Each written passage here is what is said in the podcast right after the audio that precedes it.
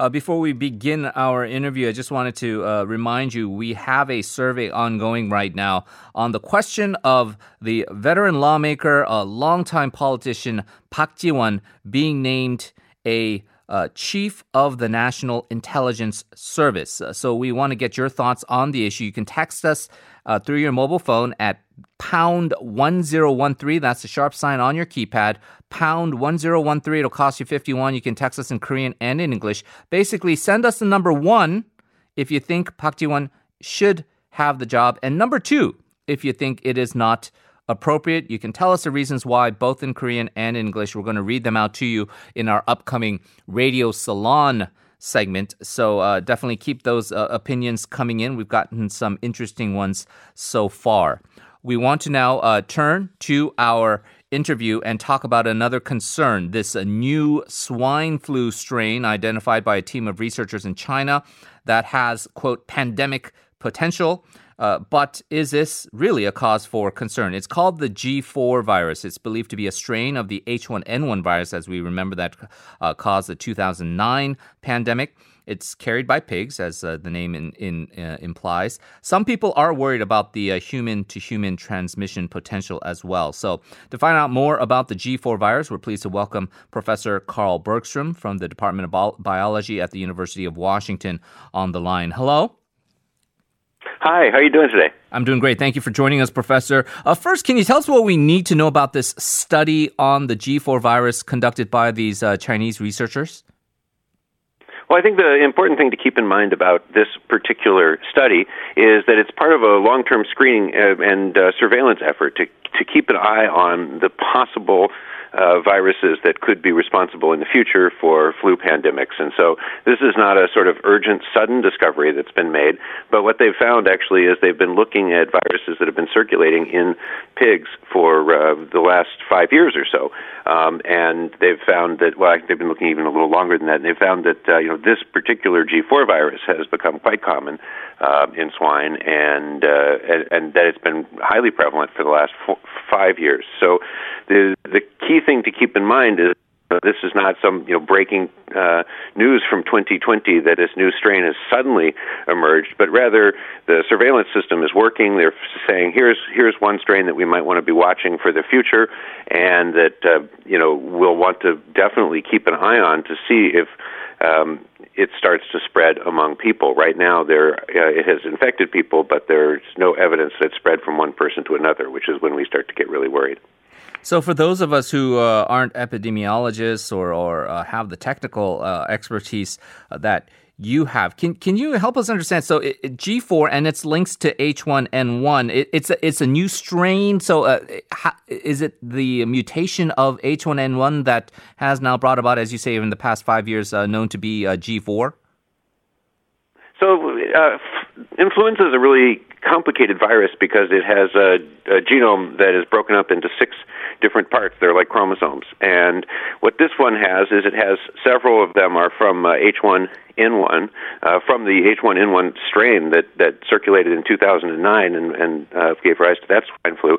But then it has other uh, segments that are from other sources. So uh, from an avian source, for example, and then there's a third uh, there's a as well. Mm. So this is sort of a it's a mismatch of uh, of different uh, segments from from different previous sources. The fact that it has these sources from the uh, 2000 these uh, you know um, segments from 2009 uh, gives us sort of starting reason to suspect that it may be fairly well adapted for transmitting among humans. And then the fact that it's got these other uh, segments means that we wouldn't necessarily have immunity to it, which is a cause for concern. So what the study did was, uh, you know, noticed first of all that this had become quite common in in pigs uh, over the last five years, and then it went on to show that uh, indeed this strain can grow in human cells. Um, that was done in cell culture, so it was just you know cells in a dish. It can grow in those cells. Mm. Um, and then it can uh, um, and it can grow in ferrets, which are used as a model for human flu transmission. They're more like humans in terms of uh, in, in terms of what flus we can get than than many species. And then they looked to see whether there was any evidence that people that worked with pigs had uh, contracted this virus. And they found that about uh, 10% of the people who worked um, in that industry had antibodies against this virus, which means that they've been um, exposed to the virus and uh, you know had um, a small infection, you know, some kind of infection, presumably that generated an antibody response. So it suggests that. Uh, that it can at least sort of you know get a foothold in a person. But what we haven't seen is any outbreaks where we start to see clusters of people getting sick. Mm. Uh, there are only actually two documented cases where people got sick with symptoms that were you know severe enough that anybody went to a doctor and and and, and got a flu test and found out that oh it was this strain.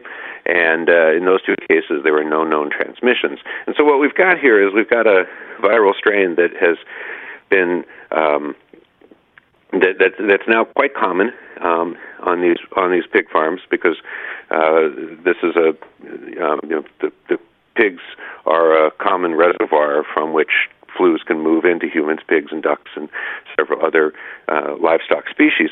Um, uh, so it's common in it's common in that in in those pigs. Uh, it has some of the characteristics that we would associate with uh, uh, potential human uh, flu strain that could cause the next pandemic, and we don't have immunity in the human population. And so all of those are markers for concern. Mm. Um, on the other hand, what we don't have is actual transmission from right. human to human, which is sort of the outbreak that we'd be really, really worried about. And in fact, we know that. Uh, that there have been many cases in humans without that happening. So you know it's been going on for a while. So you know, what it what it says basically is yeah, if this thing evolves in certain ways, it could start to spread in humans and could cause the next flu pandemic. And so this is one to watch. But it what it's definitely not saying is that this is you know the the actual start of the of the next event. And the thing to keep in mind is that while this is one possible strain, there are a lot of things like this that, that rise up and then go away.